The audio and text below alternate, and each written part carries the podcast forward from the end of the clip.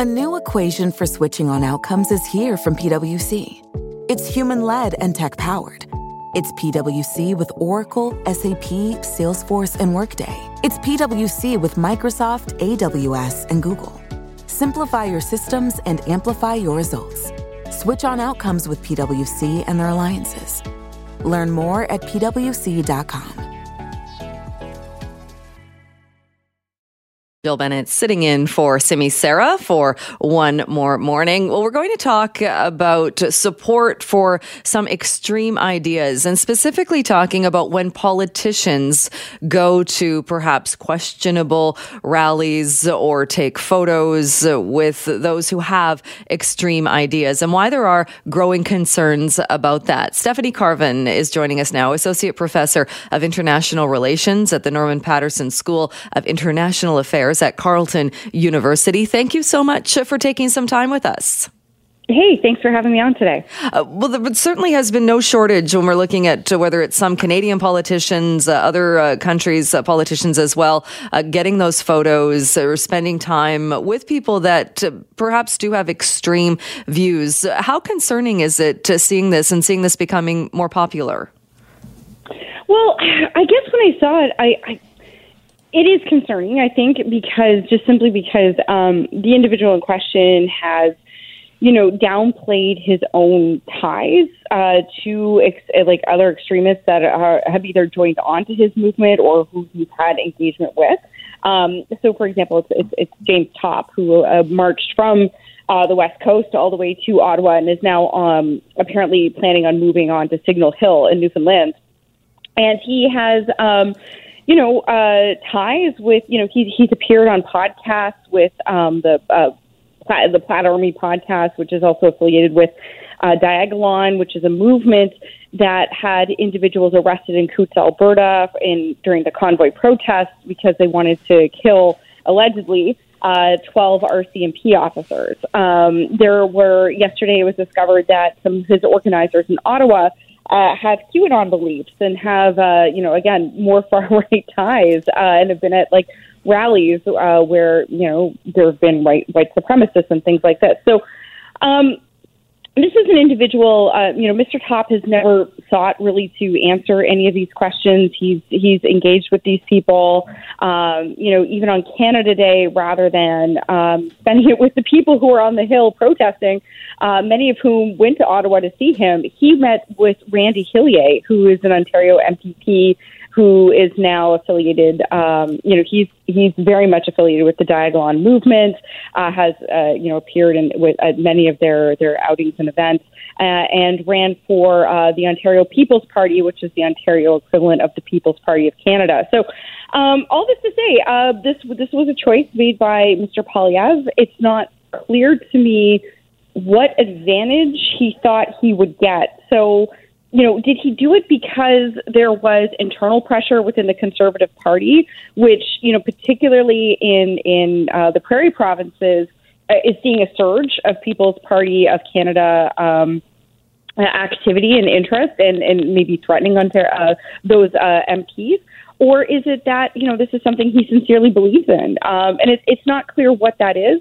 He's been very cagey in subsequent interviews about why he decided to participate in this event. So uh, I, I guess I guess I have more questions than answers at this point. And I, and I think a lot of people do have questions about this as well. But uh, in this scenario, so looking at uh, a conservative leadership candidate uh, in Pierre Poilievre uh, meeting with Brian with Brian Topp, uh, is it not kind of better? I, I, suppose that he's doing it. In, oh, sorry, James Topp. Uh, is it James Topp? Yeah. sorry. um, is it is it not kind of better that he's doing it in public and then leaving it up to to people whether they want to support that or not or have an issue with it? at least it's out there rather than perhaps just happen happening secretly or behind closed doors? Well, I guess I wonder. I mean, it was interesting. I was going back um, uh, and I was looking in, in you know some of the books, uh, Canadian political history, and I was looking at um, there's a scenario where uh, there was a white supremacist in 1981, and he was able to get, you know, nothing too big, but he became the treasurer of uh, an association of Toronto federal ridings. Um, and and you know when when Joe Clark found out about this, and other conservative leaders found out about this, they were outraged, right? They they immediately demanded his resignation, kicked him out of the party, said we want nothing to do with this, and uh, were quite quick to kind of shut any of that kind of activity down. Um, and in this case, we're seeing more, you know, tolerance for these kinds of views and behaviors. Uh, we're seeing a lot of nodding towards um, a lot of the issues that animate people on maybe not the far right, but what we might call the fringe right or even the alt right, like uh, freedom of speech on campuses, which is often a, a way of being able to say things that um, you know, uh, you know, transphobic things, or uh, which, is, which is definitely an issue within the convoy movement itself. Um, so, you know, there, there's definitely a flirtation here. I think on some level, it gets it, it becomes a risk simply because these groups, particularly groups associated with the convoy movement, have been engaging in increasingly not violent behavior, but um, what you would call like maybe more threatening behavior. Uh, for example, we know that judges that are overseeing trials of people associated with the convoy have been receiving death threats from people believed to be affiliated with the convoy movement. Uh, we know that libraries have been receiving threats, um, again, from the same characters because they've been hosting um, um, drag you know reading sessions uh, and, and, and people are upset about that but instead of you know protesting they're they're threatening libraries. Uh, these are people who have threatened healthcare workers for months uh, protested outside of hospitals the home of healthcare workers uh, public health officials. So like I said I what concerns me is that by embracing this movement you're embracing their tactics right? Uh, right. you know you can you can believe what you want but this is a movement that has shown that it's willing to to go beyond what we would consider normal democratic politics. Right, and and then seeing these photos or seeing uh, these these meetings and very public displays, then is the concern that it, it legitimizes what, uh, in some cases, like you're saying, is criminal behavior or is is behavior that is quite threatening. Yeah, exactly. And like, you know, you can protest. Like, I'm not asking people to love Justin Trudeau, not by any means. Um, but what concerns me from a threat perspective or a public order perspective is that, like I said, this is a movement that's shown that it doesn't really embrace the rule of law. It, it, it has kind of lost faith in the democratic system. Uh, a lot of the organizers behind the convoy in February were people who wanted to overthrow the government and uh, basically say we're going to appoint ourselves to a committee uh, with the Senate and the Governor General, which is, you know, I, I think I don't have to explain to your listeners that's not actually how, how Canada works. Um, so it's like, I guess that's the scene. Like, are you giving these people legitimacy. Now, they're going to come back and say, and, and they're not entirely wrong, these people are disaffected, they're upset, they don't believe in politics. We have to reach out to them in some way. And I think there is a broader audience of people who are disaffected, who do feel alienated and disenfranchised and things like that. We do have to find a way to talk to these people, to talk to these groups. But I'm not sure James Topp and the convoy is the, the, the vehicle to do that because what they represent is not that conversation. They are they represent a kind of um, if they're not trying to convince people, they're trying to compel people to, to change the system through uh, having these kinds of convoys and events and things like this. And I think that's a very bad thing. And to embrace it is, is kind of dangerous in that way. All right. Uh, Stephanie Carvin, we'll leave it there for today. But thanks so much for being with us and for joining the show this morning. Hey, thanks for having me on. All right. That is Stephanie Carvin, Associate Professor of International Relations at the Norman Paterson School of International Affairs at Carleton University. This is Mornings with Simi. Well, just a reminder if you are a Rogers customer, you uh, may be dealing with some outages today. We've now heard from Rogers uh, sending out a tweet, although it's possible their customers aren't getting the information, saying, We know how important it is for our customers to stay connected. We are aware of issues currently affecting our networks, and our teams are fully engaged to resolve the issue as soon as possible. We will continue to keep you updated as we have more information to share share. So, this is a pretty big outage. It is affecting cell phones as well as internet and debit payments right across the country. So, talking about banking and other services as well. Uh, the outage being described as massive. And again, wireless cable and internet customers who are with Rogers right across uh, Canada. The outage became apparent to many people early this morning. A lot of people waking up to the well, the inability to use their phones and uh, a bit of a safety concern as well. In some scenarios, people saying uh, that they're not able to use 911 service or able to connect to 911 service because the cell phones simply are not working in any way, shape, or form. That's also affecting Fido customers if you are a Fido customer as well. So, no word yet as to what has caused this outage, but the company, again, Rogers, saying that they are working on it. Debit services are also impacted. So if you uh, were wondering why your internet or things aren't working, if you're a Rogers customer, that would be wise. So we'll keep you updated if there are any updates on that service coming back. All right. We are going to talk a little bit more now about the ArriveCAN app and some small changes made to the app. And we now know it is going to be here for the foreseeable future, even though it was brought in as a tool to help track information and make sure people were following the rules in the beginning days of the pandemic. Well, Bianca Wylie is a technology expert, also a partner at Digital Public, and is here to talk a bit more about that. Thank you so much for being with us. Good morning. Thanks for having me. Uh, I know there are a lot of concerns about this and people wondering why these little changes were made and it's gone from being a pandemic resource tool to what's now being called part of modernizing the customs system, the customs process when entering Canada. Uh, what are your thoughts on the fact that it looks like the ArriveCAN app is here to stay at least for the foreseeable future? Yeah, a few things. Um, one of the things you mentioned is that this was stood up in 2020 as part of emergency powers. You know, like this is a significant move for the government to make a technology like an app mandatory.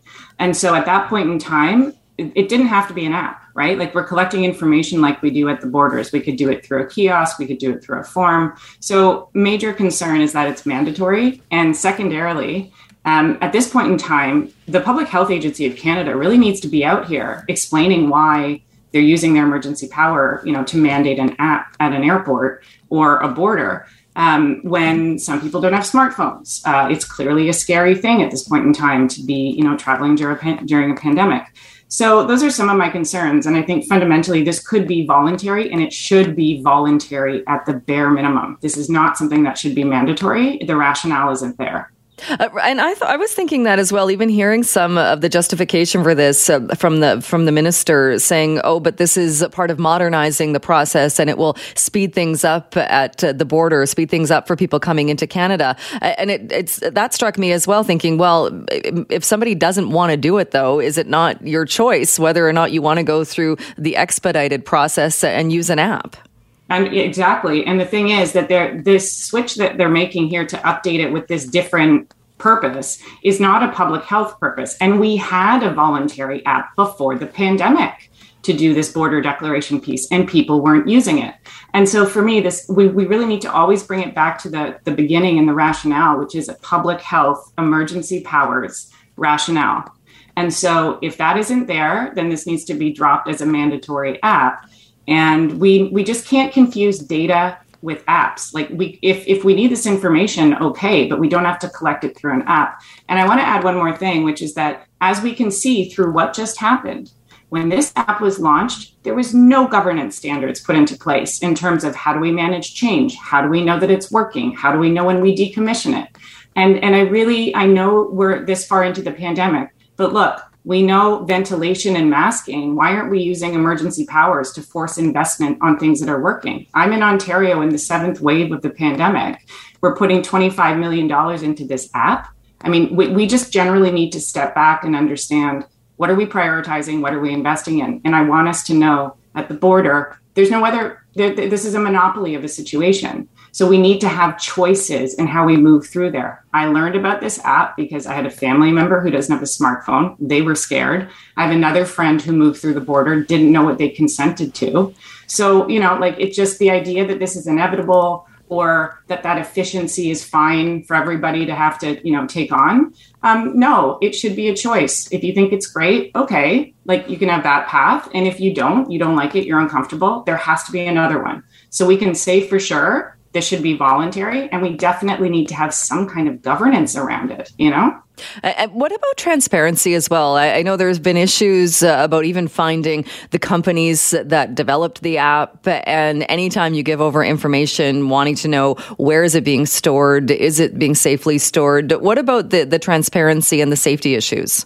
So in this case, this is closed proprietary code. So no one can look into it. No one knows exactly how it's working. We're taking this at face value in terms of its security application for the purpose. So it's an issue because not only is the code closed, the governance around all of this is closed. And we need to understand that the fact the safety minister and the transportation, you know, ministers are speaking instead of the public health agency of Canada, which is the one that mandated this, like that's wrong. We need to hear from if, if this is mandatory, necessary, proportional, if all of these risks that we're talking about are here and there's no governance, this better be doing something very important. I don't think that that has been shared with us as the public. So, what you're raising is a concern, and then it sort of snowballs into all kinds of other questions. Where's the oversight? Who's managing this, right? Like, how, how do we know how this is going to be used in the future? We already saw them push an update and a change. So, these are a ton of questions that relate to a closed you know lack of transparency and lack of accountability from the emergency power rationale. So we really we got a left you know there's a lot going on here that is not proper from a democratic governance perspective. And like you said too not everybody has a smartphone and to mandate it to, that you have to use an app to enter your own country does seem uh, i mean for lack of a better word a bit heavy handed it's super heavy handed and if in 2020 when this was launched i'm really glad you bring this up in 2020 because this speaks to the capacity in our governments they knew that there's no equity in this mandate. You know that there are people who don't have smartphones. You know there are people that don't have access to the internet in an easy way. So that decision was made in the face and despite knowing these technologies are always accelerants of inequity. That is not a question. That's not a maybe. That's a for sure. So that was decided even when it was launched that that would be ignored. And that's a big problem because public services, listen, if there's anyone who has a mandate to serve everybody, it's the government. That's what they're supposed to do. So you cannot make it so these things are inequitable in, in how our public services are accessed. It's wrong. Uh, and one other final question. What about the, the efficiency of it too? Because even looking at some of the numbers, if we go back to when it was first introduced, uh, the, the, government is saying it was a huge success, but it's also showing there were about 40% of people that tested positive. They couldn't be reached. It certainly wasn't uh, a, a, a, a hugely effective method of uh, making sure people followed quarantine rules in the beginning. And, and, and it doesn't, it doesn't appear that this really helped government track the people it said it was going to? Yeah, this is such an important question because I think we have seen through the pandemic efficiency cannot be the sole value that we build a society around, right? That I, I move faster. What, what's my experience? Never mind everybody else. So even if this was a highly efficient process, which does not appear to be the sounds from a lot of people who've experienced it, that's not the only factor that we need to consider in our society. And so we need to know sometimes if it takes a bit longer, but it makes sure it's equitable, that's the right thing. If it takes a bit longer and people feel safe and they, they don't feel, you know, they're not freaking out because they're not, you know, it was already scary and now there's this thing happening. That quality of experience, it really matters. So even if it was highly efficient, what we've seen in the pandemic, public health is a collective undertaking. So even if you are comfortable with this, you need to ask yourself that you you you are part of defining the experience for every single person on these lands, right? So I think we need to say there's efficiency, sure, okay, but what else do we care about? And we care about equity and we care about other elements in our society. So let's not be driven down this path of me, me, me, fast, better, you know, faster, better, my phone. Um, that that's not how we survive collectively. It just we've seen it in the pandemic. It's not. It, that's not society. All right. Uh, Bianca, thank you so much for your time and joining us to talk about this today. We'll leave it there, but thanks so much uh, for doing this. Thank you for having me. Bianca Wylie, technology expert and partner at Digital Public. This is Mornings with Simi. Red Baron's new fully loaded hand tossed style pizza is so full of topping. Hold on there, partner. That there pizza is big enough for the both of us. With a half pound of toppings and a soft, chewy crust. It sure is. Problem is, though, this town ain't. Introducing the Red Baron fully loaded hand tossed style pizza. Share something awesome. This is your invitation to plug into a lineup of Lexus electrified vehicles built at the intersection of performance and design, with a range of options to fit any lifestyle. A feeling this electric is invite only. Fortunately, you're invited. Experience the elevation of electrification and some of the best offers of the year on select models at the Invitation to Lexus sales event, now through April 1st. Experience amazing at your Lexus dealer. Inventory may vary by dealer about what led to that deadly shootout at a Saanich bank. As we know, six police officers were injured during that shooting, and the two suspects, twin brothers, were both killed. Joining us to talk a little bit more about how we try and figure out what happened, perhaps what the motivation was, is Dr. Rob Gordon, a professor of criminology at Simon Fraser University. Thank you so much for being with us this morning. My pleasure. When you look at a case like this, or when you look at something like this happening, which thankfully is rare uh, to see this unfold at a bank in BC, what goes through your mind looking at it uh, from kind of a criminologist point of view?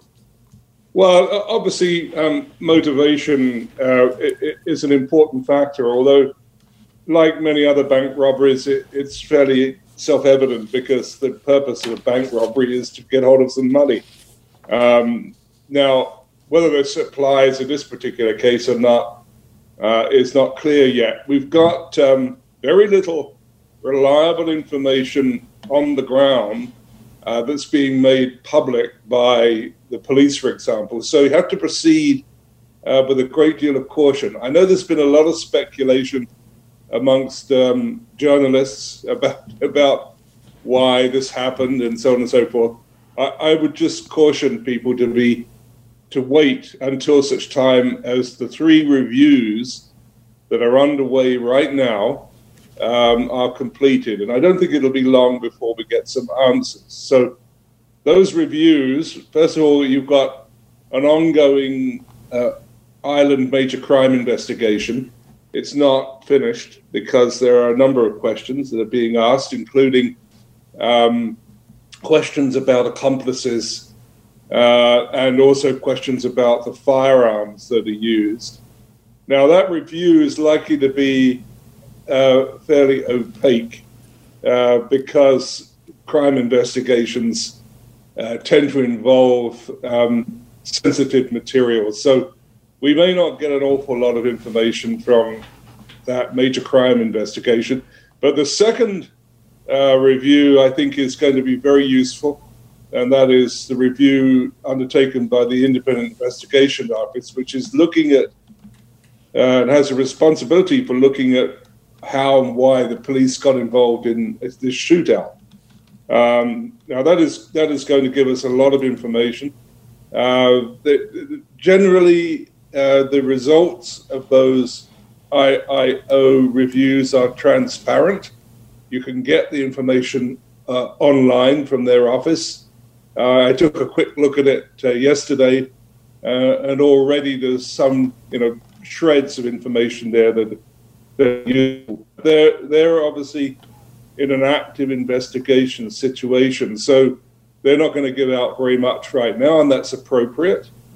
Um, and thirdly, uh, the coroner's uh, going to be involved in this, already involved in this, because the coroner is responsible for the um, uh, for the deceased and investigating uh, those kinds of uh, events.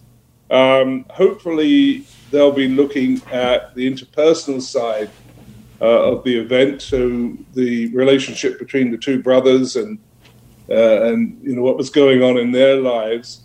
Um, and I hope that that would include uh, toxicology tests um, on both uh, both brothers to see what, if any, drugs they were taking. I think that's going to be a key factor. Um, and uh, that will be public. Um, and then BMO, the Bank of Montreal, will be doing some sort of uh, review, uh, as often happens with uh, crimes involving major organizations like this. They'll be looking at what kind of problems arose for their security side. Now, hopefully, all of this will be coordinated and will be made public by the Ministry of Public Safety and Solicitor General. I'm hoping that Mike Farnworth uh, takes some responsibility here for ensuring there's coordination between these uh, buckets of information. If he doesn't, then you know I rather fear we're going to be left picking over the traces, and that's that could be a problem. And how much uh, of an impact or how important do you think it is looking at the background or, or looking at leading up to what happened in that bank? Uh, certainly, there have been comparisons and some postings of uh, that alluded to the, the North Hollywood Bank of America robbery uh, back in the 90s. Uh, I know you've talked about comparisons as well uh, with with the the um, the other shootings or the, the deaths that took place in BC in 2019, the Bryer Schmegel and Kam McLeod. Uh, how important is it to, to draw those comparisons? Well, I don't think at this stage uh, either of those events are terribly helpful um, uh, for understanding what happened last week. Um, but as a general rule, um, there are some bits and shreds of information that inform us on a larger scale uh, and, and, lead to um, possible remedial actions that can be taken. Um, there's still a lot of mystery surrounding uh, the suicides of the uh, the two friends in in Manitoba um, following their shooting spree.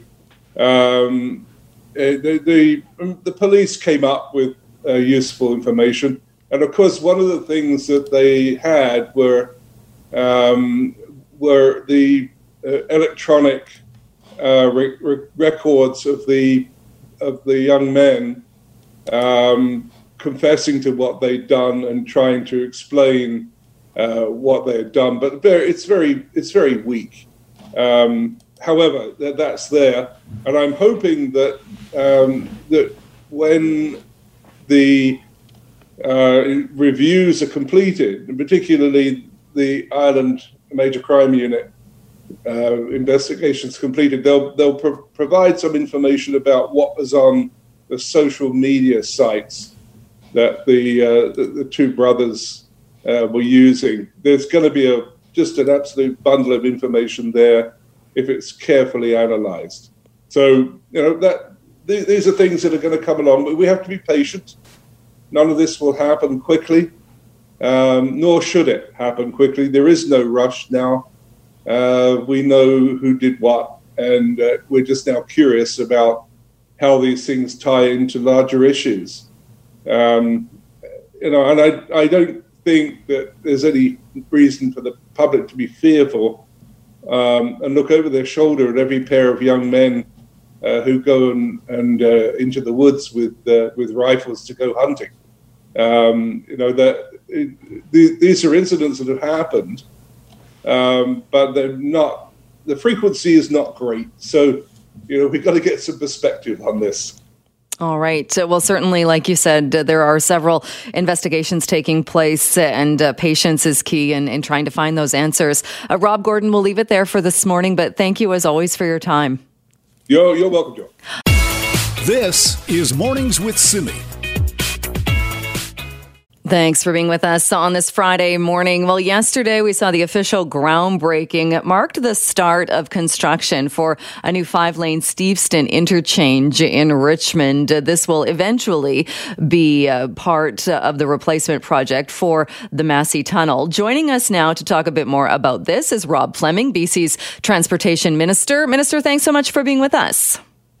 Thank you very much. It's a pleasure.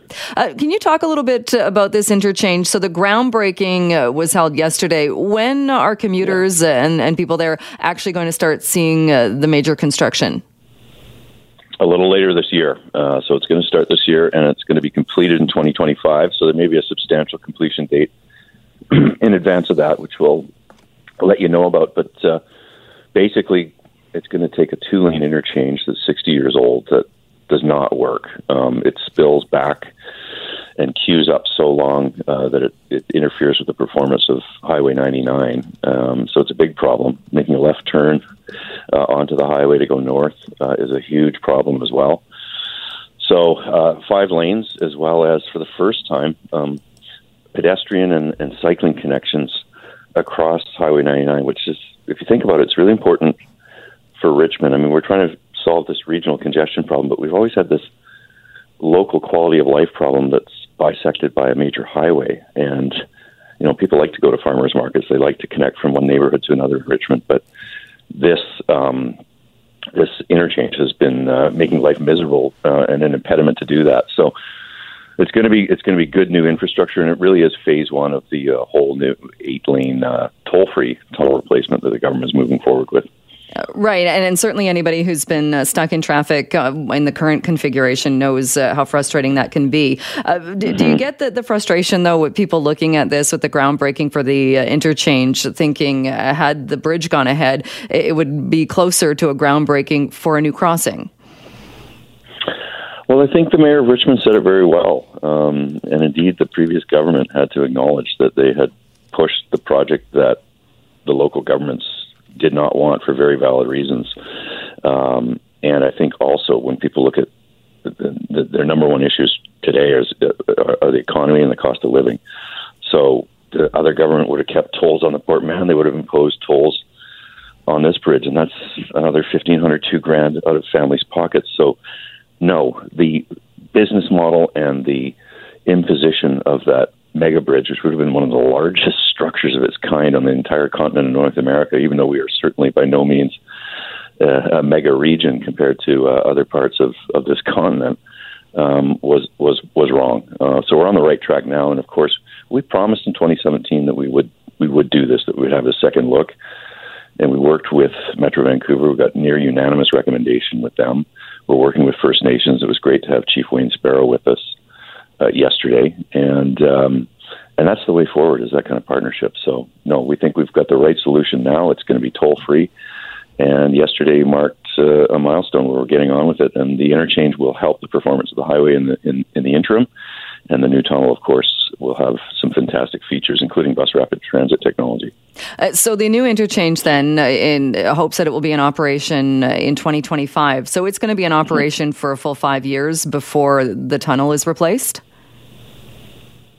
That's right. Yeah, and there's there's some other improvements we're doing um, on Highway 99. Uh, we're doing a bus on shoulder paving lane, so advantaging the travel time of public transit. There'll be more direct connections with Bridgeport Station to use the Canada Line. So there's some interim improvements before the main tunnel uh, is replaced with uh, with a new tunnel that is twice the size and has um, also has active transportation features for the first time that you'll be able to cycle or walk beneath the tunnel, use things like Deas Park, and uh, and of course having uh, two dedicated lanes for rapid bus is going to be a real game game changer to ensure that congestion doesn't creep back uh, in the future decades ahead.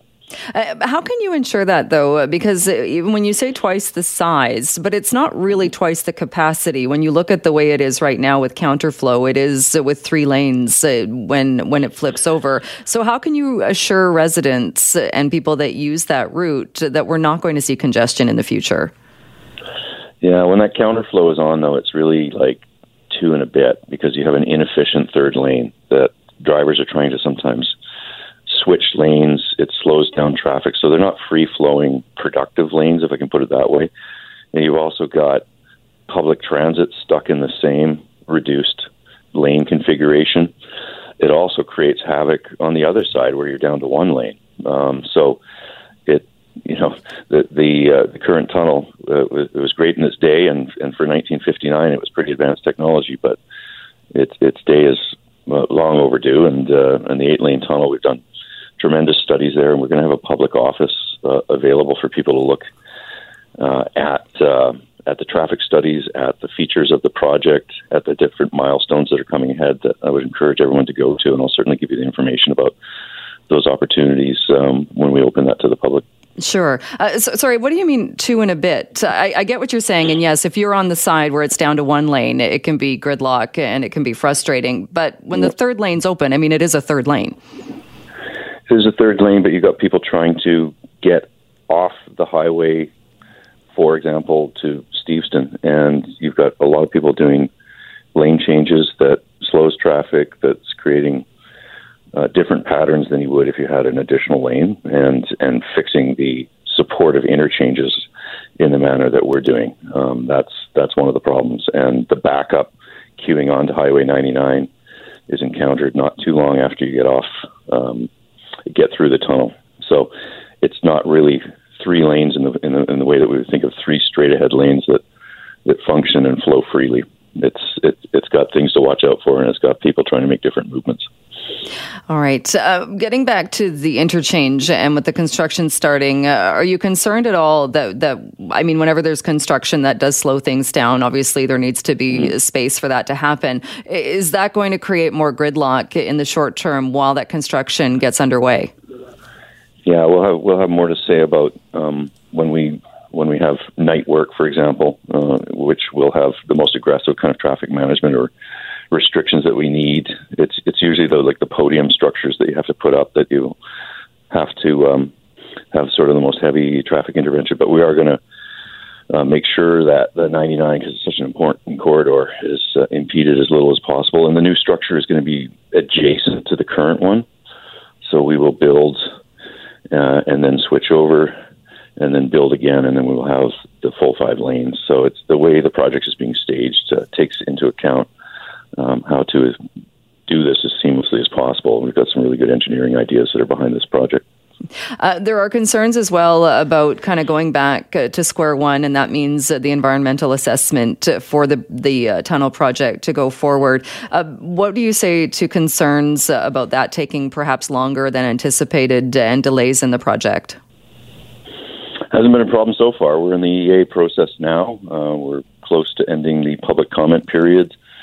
Um, there was a lot of work done in the uh, Cowdell review, which recommended the eight lane uh, immersed tube tunnel technology uh, that uh, utilized uh, different environmental studies, riparian studies for the river, for example, and uh, all the things that the Environmental Assessment Office will look at. So it's on course to get a certificate to move forward as a project. And these are opportunities to, to look at the challenges and to figure out a way uh, with uh, uh, scientific experts uh, weighing in on, on how to uh, make sure that the, the, the project leaves a really lasting positive legacy to the Fraser River and the health of salmon ecosystems, and that's that's really why we do these things.